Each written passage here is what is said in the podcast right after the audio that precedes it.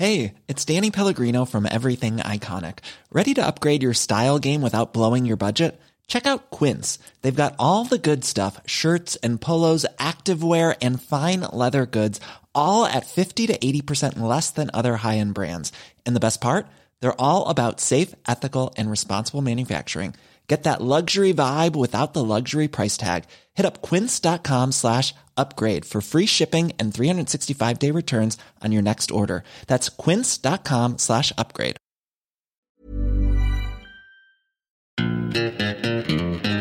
Welcome to this week's Stock Club. This week I'll be taking over hosting duties from James, and I'm joined by our founder, Emmett Savage, and a very special guest, our good friend from the Motley Fool, Jason Moser. Jason, welcome back to our pod.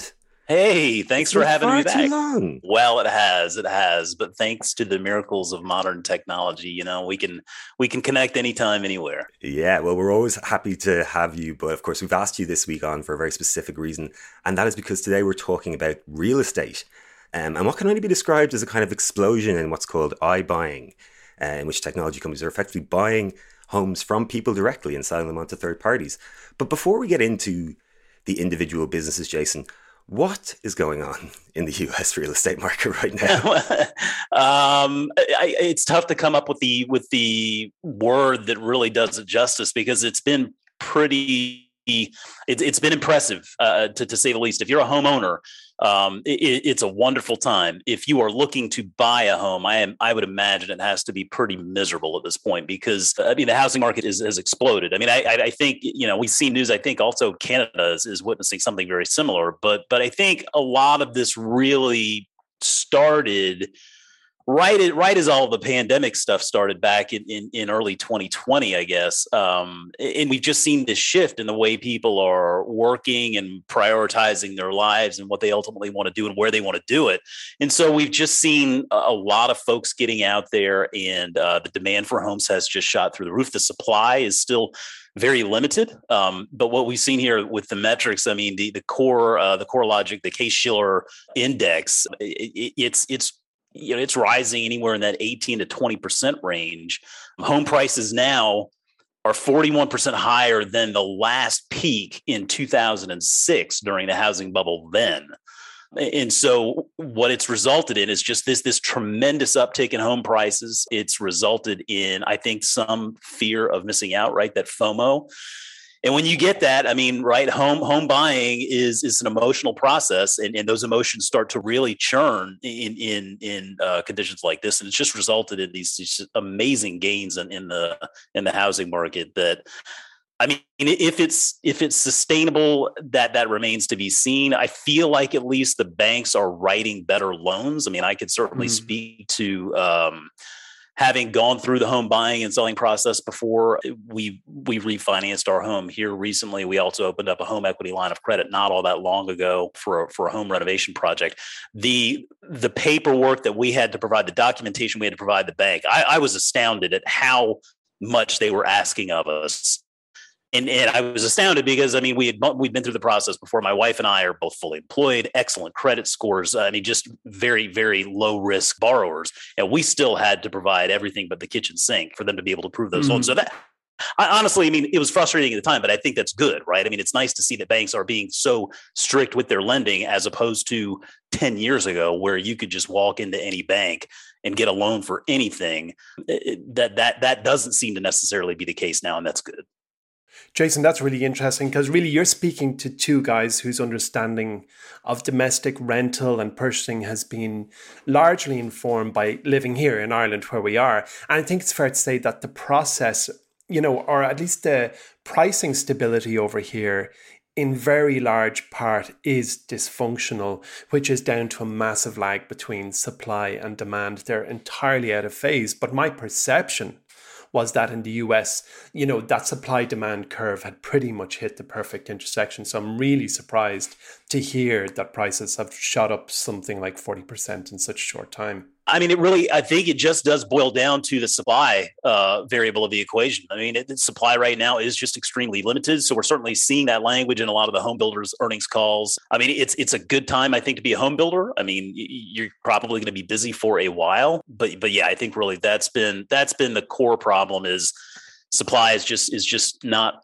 there right now and you know we, have got a lot of people here that are in a position now where they can mm. they can in theory go out and buy a home but again mm. like i said it's becoming more difficult because the prices have gone up so much and you're seeing a lot of all cash offers waiving a lot of the the the, the requirements like eh, home inspections and whatnot i mean they, they just were going in there buying sight unseen so there is sort of a speculative dynamic to the environment today but it doesn't seem to be as bad as it as it was 10 years ago, but it's it's definitely still wow. there.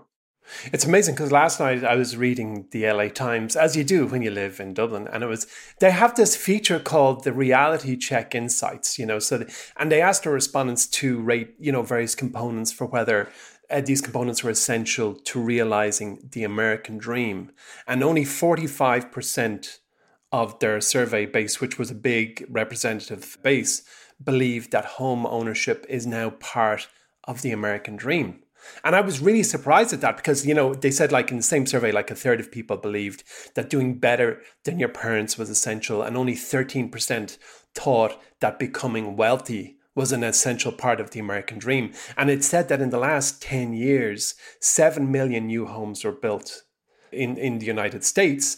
And it left me wondering will we see another 7 million new homes built in the 10 years ahead if it's less related to fulfilling the American dream? Yeah, that's an interesting question. I, I, I think when you're younger, you have a different view of the world, right? I mean, I think when, mm. when you're in your 20s, your early 30s, you're thinking about things a little bit differently. And, and, and, as you get older and you decide maybe you want to settle down or you have kids or you grow a family, then your, your your your attitude starts to change a little bit. Your your vision of what you might want your future to look like changes a little bit. So I, I do think there is. I think that I think that dynamic is in play a little bit there. Mm-hmm. But uh, you know, I, I, do think also that we've we've witnessed sort of this this change in, in the in the employment landscape, right? I mean, a lot of a lot of uh, workplaces are now incorporating hybrid work or fully remote work into their models, which then means that employees have the opportunity to kind of live anywhere they want. Right people can pick up and leave. I mean, there is a tremendous convenience in renting, right? I mean, I, I, think we've all been there, right? You you you have a lot of freedom, a lot of flexibility. Uh, whereas if you buy a home, you're kind of settling down. You're, you're setting some roots, and, and that that is a big difference. So I, so I think there probably is a little bit of that dynamic in play, but it does it does feel like homeownership maybe isn't quite the priority that it used to be. But I also think that once you buy that first home and you realize the the windows of opportunity that that home ownership then opens that can start to change your attitude a little bit. It, it gives you more, it gives you more financial freedom really i mean you, you have the mm-hmm. opportunity to do more as a homeowner here because you have that equity in that home but but it's it's it's kind of like having kids i can tell you about mm. it all mm. day long but you don't really understand until you're actually in the middle of it yeah but you know and sorry i don't mean to steal your job here roy but i have a question which is really like on that very point like can you describe to me in just a few sentences that a, the choices that an american homeowner has when it comes to selling their property. You know, every country brings its own kind of like there's just everyone does it a certain way. What is it? What is that in America today? Well, I mean, having gone through the process a few times, I mean, what it really boils down to is number one, identi- I think you need to identify where you want to go next, mm. it, it, particularly now because because it's so difficult. I mean, it really is a seller's market. I mean, to go out there and buy a home, it's not like you can just find a house you like and then go buy it. You're going to have competing bids. So I think really identifying where you want to go uh, first and foremost, and then identifying really what you feel like you're going to be able to get for your home, what needs to be done to your home to make it more attractive for buyers again, I think now that's less of a concern because so much demand is out there. You can kind of you can sell your house probably without having to do much much of anything to it. Uh, now, I mean that you're you're going to probably take a little bit of a uh, hit on the on what you're going to be able to get for it. But but yeah, I mean I think I think that's the primary consideration is not only uh, figuring out you know what what you're going to what what's an acceptable offer for your home but then identifying where you want to go. And then really the traditional model for so long you, you identify a, re- a real estate agent. You find an agent to represent you to then get that transaction taken care of. That clearly is changing and, and we'll talk more about that with the iBuying process but really i think it all starts with identifying where you want to go and then finding a real estate agent that you trust uh, will represent your best interests yeah, so you, you, you mentioned iBuying there, Jason. Obviously, that is the hot topic in the industry right now. But let's just take a few steps back. You know, I think if you were talking about tech-enabled real estate businesses a couple of years ago, you're really talking about kind of two publicly traded companies, kind of Zillow and Redfin are the ones that really spring to mind. And both those businesses were kind of harnessing technology and the internet to help people buy and sell homes, but they were both doing very different things at the core, right? Give us give us kind of brief overview of those two business models before this iBuying craze kind of kicked off. Yeah, Zillow Zillow to me was always so it's it's been such a fascinating story. Like when it first came public, I, I was kind of I was I would say I was skeptical. It just seemed like a a platform with a bunch of of homes but but the information was lacking. I mean, there was just it was a lot of misinformation on those platforms. I mean, we would look at you know, our home, for example, on Zillow, and, and we would say, well, that information is not correct. Where did they get that? We have three bedrooms, not two. There are four bathrooms, not three. What, what's going on here? And so that you know that that was a little bit frustrating at first, but but that was also Zillow really just getting getting started, and and that has improved. I mean, they they get a lot of their information from those uh, those MLS listings, which are basically just a uh, you know a gathering of, of all sorts of different real estate markets. But but ultimately, yeah, Zillow at its core was and still is to a degree at least i think i think it's the best app out there for finding a home. I mean they've, they've really done a great job in making the information more accurate but but but ultimately that's what it was. It was this model where they had this app that just displayed homes all over the country. Real estate agents could then sign up through their premier agent program to you know be become agents with zillow and and, and being able to participate in that in that uh, market that they had built and and that's the way it was for a long time, and that worked out well. But it it seemed like you know for a very long time, their former CEO Spencer Rascoff, it, it, he. I, I became I became less confident in his ability really to take the business forward, and that's ultimately what I owned Zillow shares for us for a short time, uh, personally, and and I just I became a little bit disenchanted with leadership there, uh, which ultimately I was very happy to see Rich Barton take over as as the CEO for the company. He's the co-founder of the business, took over as CEO several years back. And he, I think, was really the one who spearheaded this movement to iBuying and diversifying their business model, so to speak, because they also realized that with the advent of businesses like Redfin, for example, which is similar to Zillow, but different in that Redfin really is running its own sort of agency uh, Zillow realized, hey, listen, there's going to be some competition out there. So uh, there was some consolidation, right? Zillow bought Trulia, uh, Redfin introducing a similar but a little bit of a different business model in their agency approach. They've both worked out very well. Redfin being the smaller of the two, but but yeah, I mean, it's been just traditionally such a difficult market to disrupt for for whatever reason. From a consumer's perspective, it's great. You can find anything. I understand why the agents don't like Zillow, right? The agents who have been firmly established in their communities for so long. I mean, here in the States, it's not uncommon to see, you know, real estate agents plant signs everywhere. I mean, there's a lot of advertising on the agent's part here. And uh, the internet has obviously disrupted so many things in our lives. It just seems like now it's really starting to take hold in, in the real estate market. And, and ultimately, I think that's a good thing. So it, it sounds like kind of you're saying Zillow had a kind of I suppose advantage in discovery, but Redfin probably had some kind of structural cost advantages because they weren't paying the big commissions. I think that's a very very good way to put it. I think yeah. that's exactly right. Zillow made discovery so easy and so pleasant. I mean, like I, you know, I, I, people people just look at Zillow f- just for fun, right? I mean, they may not even be in the market for a house, but they go to Zillow just to look at it to see. I mean, mm. right? It's it's it's I mean, they use that term real estate porn, right? I mean, it, it kind of feels that way. People just look at Zillow just to look mm-hmm. at it. Uh, yeah, but yeah, I mean, Redfin. my partner's definitely into the old property porn. yeah, well, I mean, my, my wife still loves looking at it, and I mean, we're we're firmly settled, right? We're not in the market to buy a house, um, and I I'm guilty as well. I look at it sometimes too and think, well, hey, maybe ten years down the line we want to move somewhere. What does this place look like?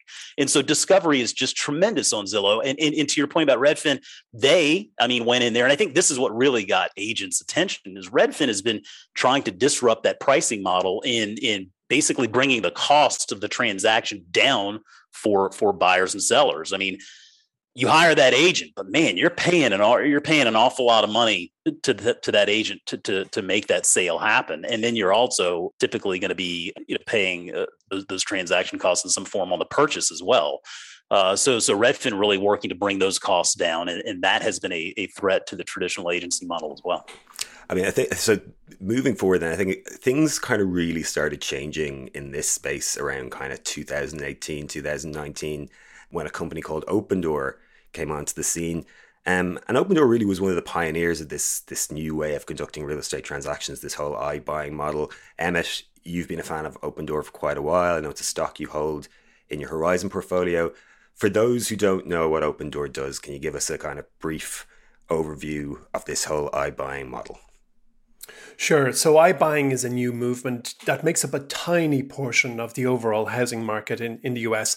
Uh, like I think currently purchasing at the moment of half of 1% of homes across the whole US metropolitan areas are sold via iBuying. So iBuying, what does the I stand for? Intelligent buying? Uh, what does the I and iPod stand for? I and iPhone, iTunes, something. I don't know. Yeah. So yeah, actually, so so Opendoor claimed to be uh, the leaders and the inventors of iBuying, which is a process where you go to opendoor.com, you put in your home address, you kind of put in a few other parameters, number of bedrooms, and kind of state of repair or disrepair, as it were.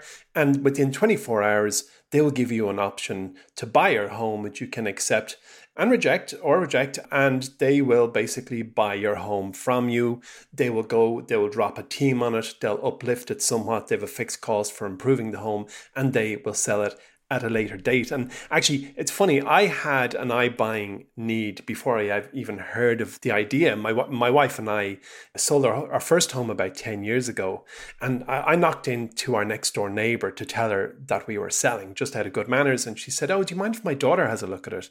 And the next day, we shook on a deal with her that resulted in us in, in us having zero sales time, a slightly lower than market rate, but no long process involving, you know, a viewing public walking through our home every Saturday or lo- logging on to myhome.ie, which is like the Zillow of Ireland, to look inside the home. So like the deal was done really quickly, zero friction, no headache. And that was kind of, that is what you get with iBuying now. And, and actually, Jason, there, there's uh, someone I'm sure you know from Fooldom called Chad Ferguson and I was chatting with Chad, and he told me that he and his wife sold their home last year via Opendoor. And you know, I can't recall the first time I heard of somebody using Amazon, but I will remember Chad because I'm convinced that in 10 years from now, iBuying will be the preferred method of selling for most Americans because of the efficiencies it brings in. And I think the differential that exists at the moment between iBuying and, let's say, traditional real estate methods will narrow as these kind of businesses get more and more and more efficient. I think I think you're right, and, and just to confirm, the I does stand for internet, which makes a lot of sense. Oh, internet, uh, okay. yeah. But they're all at it now. I mean, they're all, they've all got an iBuying wing. Sorry, but like Opendoor, like they only do iBuying, but Redfin and Zillow now have a very fast growing iBuying uh, kind of section to their websites, and and I think that is indicative of a growing trend.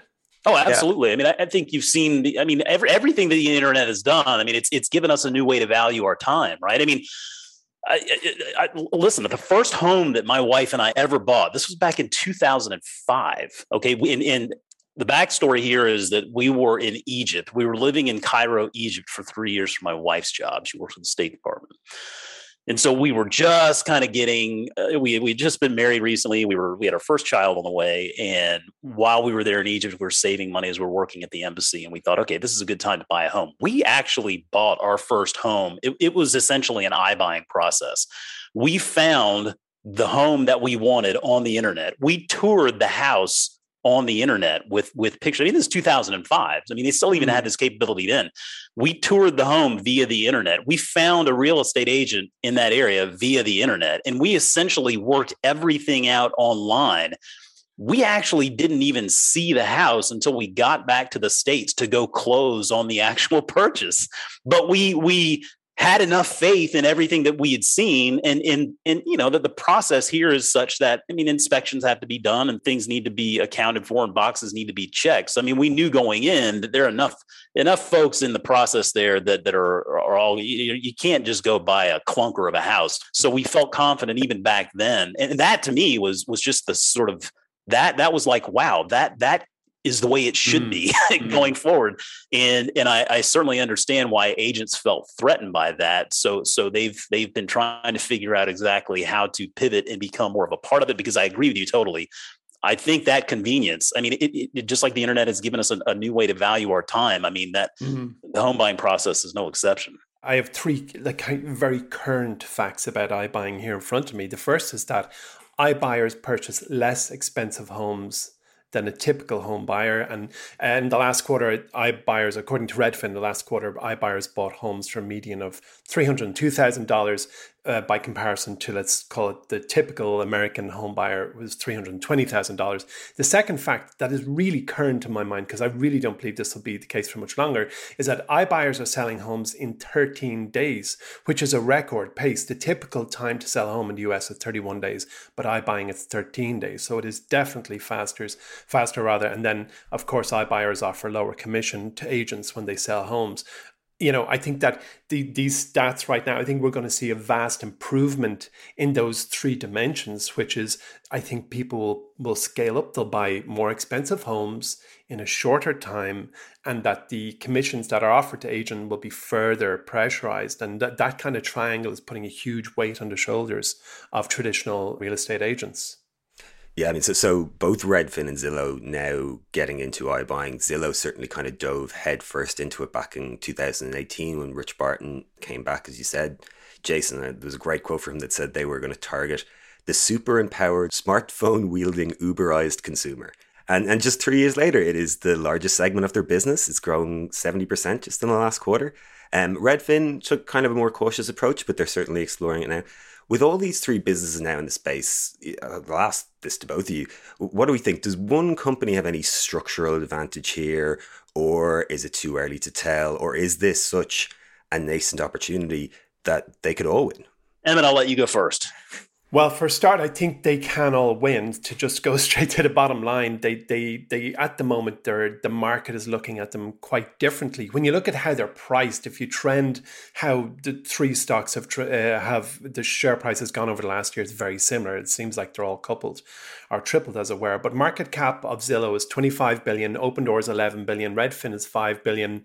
They they have different ownership structures and return on equity, but I do believe that each of them will use what they've got to their advantage. So Opendoor's, I suppose USPs. This is the only thing we do. This is our this is our speciality. We are the best. We will do it fastest. We will do it uh, leanest. You can change your mind halfway through the process with no cancellation fees. So they have a lot of USPs that's quite appealing if you're committed to the iBuying route. But for Zillow, the amount of intelligence that they've built, as to Jason's point, like is just unbelievable. I look at Zillow. I've looked at Zillow's app for at least ten years, just kind of uh, having a look around properties in the United States. I used to own a property in America in the late nineties, and kind of caught my interest from that point. And then Redfin, for me, uh, I'm not sure. It's the one that's I'm not quite there yet. I don't know. What about you, Jason? No, I, I, think I think you're right, and I think all all three can win. I mean, I, I think the main reason for that is, and I'm going to throw a number out here that is just kind of astounding to think about. But there's 1.6 trillion dollars of real estate sold here in the U.S. annually.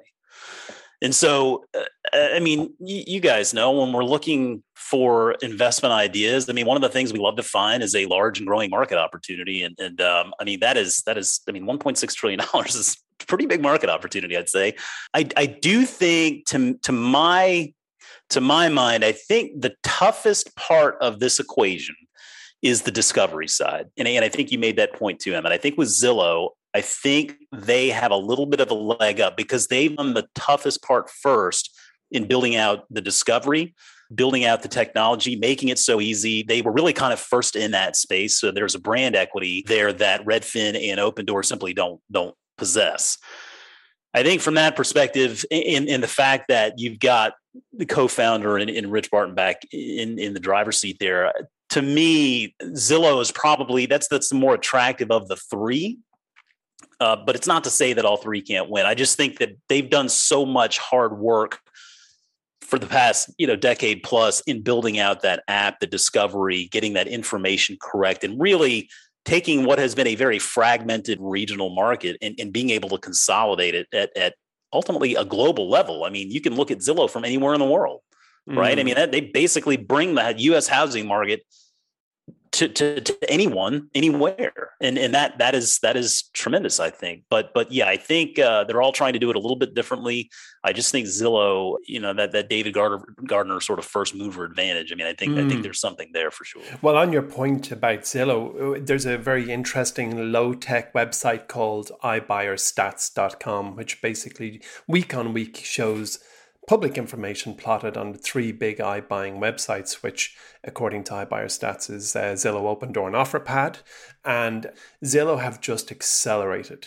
So Opendoor have really solid growth in the number of houses listed. It's the, the shape of a curve you want to see in an investment. It's just growing, growing, growing week in, week out, with only a couple of blips, exceptions, Zillow put their foot to the floor and you can just see the number of homes that they have is accelerating. Now, Opendoor still have the lead. It seems like right now, today, Opendoor have something like about 3,700 homes listed, as Zillow has about 2,500 homes. But if we go back to just kind of March time, Zillow had a handful of them you know just had a handful so i do agree with you i think the as you say that the the part of deciding where you want to be and knowing the locality you want to live in and the kind of the supplemental information that you consider zillow has a huge lead on that but i, I still am i'm quite an Opendoor fan because they are a first mover in their field yes yeah yeah no i i think that I like Opendoor's focus. I mean, I think that's what makes it so attractive to me is they really are focusing on that one specific opportunity.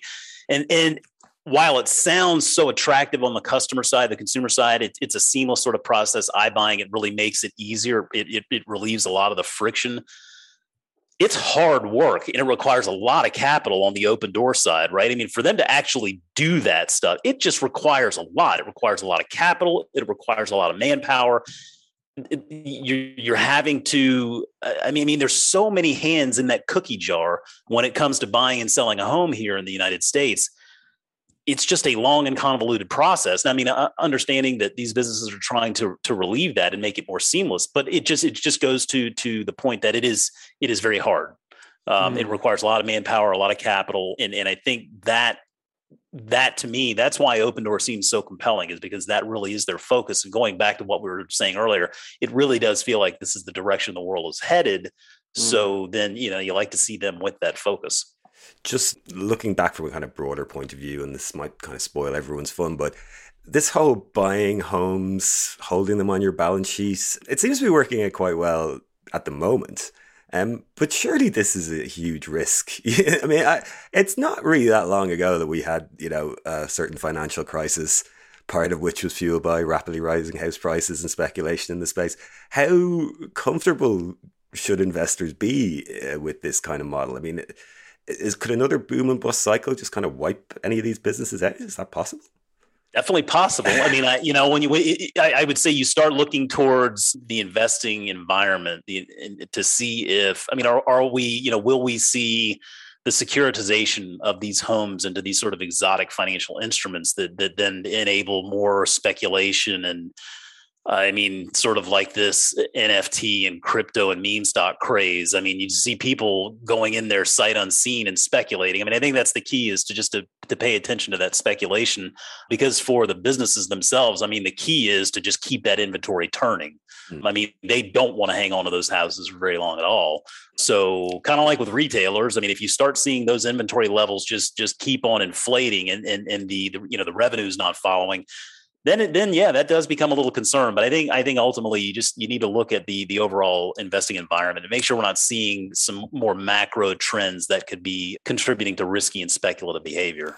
Yeah, I mean, we, we kind of discussed this when we were talking about Robinhood. You know, this is a business that um, really kind of pre- prided itself on removing friction, and you know, sometimes removing friction isn't always the best thing to do. Uh, there, there might be there might be a case for adding a bit of friction in there. Sometimes. I mean, that's a very good point because I mean, at the end of the day, we're talking about a house. I mean, this is one of the biggest, if not the biggest, purchase you'll make in your life.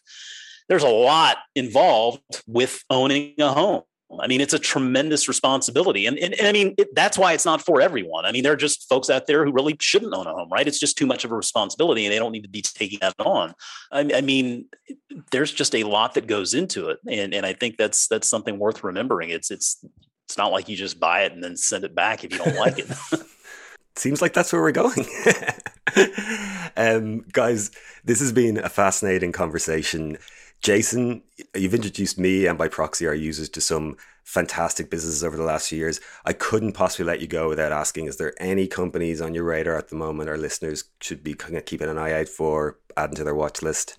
Sure thing. I'll give you. As a matter of fact, I will tell you the the stock that I purchased most recently. Wow! And I just bought this. I guess it was last week. So the trading guidelines, I can start talking about it now.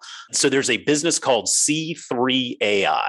Oh yeah and it's a relatively new IPO. It's, it's, it's just been just been public for a short period of time. But you know that uh, I, I focus a lot on my job at the Fool on augmented and virtual reality, five G, the digital economy, and connectivity. So I, I always kind of look at five G being sort of the sun in, in the solar system and all of the planets orbiting that sun are, are the opportunities. And you've got, you know, 5G's the sun, then you've got like artificial intelligence, machine learning, and virtual and augmented reality and Internet of Things and all of that stuff. Those are the opportunities that that sort of or, orbit that connectivity sun. And, and so C3 AI is in the business of artificial intelligence. And they have an interesting approach to it. Uh, their customers are enterprises, so big companies. And ultimately, they have a, a sort of a model based approach towards helping these enterprises enterprises incorporate the the benefits of artificial intelligence into their models. So so a young business, but but one you talk about where the direction where the world is headed. I mean, I think we're only going to see more and more businesses bringing in that that artificial intelligence machine learning dynamic to their operations and uh, we saw 85% growth in their uh, customer base over this over this most recent quarter which was encouraging. So so a very a very young business one that you look at the stock chart i mean when it first went public i mean there were there was some speculation there, and then, the stock has, has come back to reality, thankfully, and, and and that was kind of what really sealed the deal for me was was seeing that stock come back to reality. Um, so I went ahead and and took the plunge. But yes, C3 AI, the ticker is AI. Nice, nice. Plug and play AI. That's what we like. By the way, Jason, terrific to speak to you. It's been too long. You know, only a small selection of our listeners will recall that you and your longtime colleague Brendan Mathews used to produce the highest quality pitch videos from My Wall Street, which at that time we used to embed in our app. So, my question is are you two guys still talking? Oh, absolutely. As a matter of fact, yeah, Brendan. So Brent, yeah, that's we've had so much fun with with you guys through the years, and it's just eh, I, I always say that you know we, we need to get over there to Ireland. Just eh, it's a good excuse for me to go play golf for for a week, and I can hang out and talk stocks with you guys. And hopefully, when all this stuff clears up, we'll we'll be able to make that happen. But yeah, Brendan is still with the Fool. He's working now with Motley Fool Ventures, and so sort of a venture capital side of the business that we have. So he's taken his investing acumen to that uh, side of the business, helping us build that out. But yeah, Brendan and I talk frequently. We're we're uh, good friends, have a lot in common, and uh, he's doing very well. Well, me and Rory only communicate through our legal teams or Slack when he's had a glass of wine. we don't even tell each other what stocks we're looking at anymore. We're also oh, man. that's for my service. hey, man, you got to protect yourself, right? Yeah, um, survival of the fittest C3 AI. Look, yeah, yeah. Looking out for number one. anyway, thank you so much again, Jason. If you would like to hear more fantastic insights from Jason, you can follow him on Twitter at TMFJMO. That's TMFJMO. And you might get the occasional watercolor thrown in there as well. Yeah, you know, now that we've got this construction done on our house, I'll, I'll be able to get back down to my studio and try, uh, you know, finish up a painting that I've, have had sitting down there for a little while. Brilliant. Okay, well, thank you so much, Jason. That's all from us this week at My Wall Street. Check us next week when James will be back and normal service will resume. Goodbye.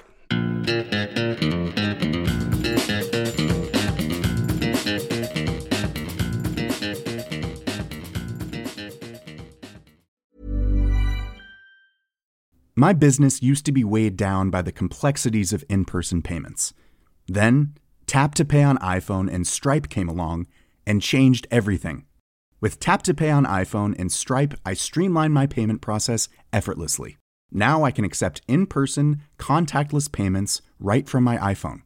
No extra hardware required. What's truly remarkable is how I can cater to all of my customers' payment preferences. Whether they're using cards, Apple Pay, or other digital wallets, Tap to Pay on iPhone and Stripe ensure a smooth checkout experience every time. And it's not just me. Stripe helps businesses of all sizes, from local markets to global retailers, scale quickly and stay agile. To learn how Tap to Pay on iPhone and Stripe can help grow your revenue and reach, visit stripe.com/tapiphone.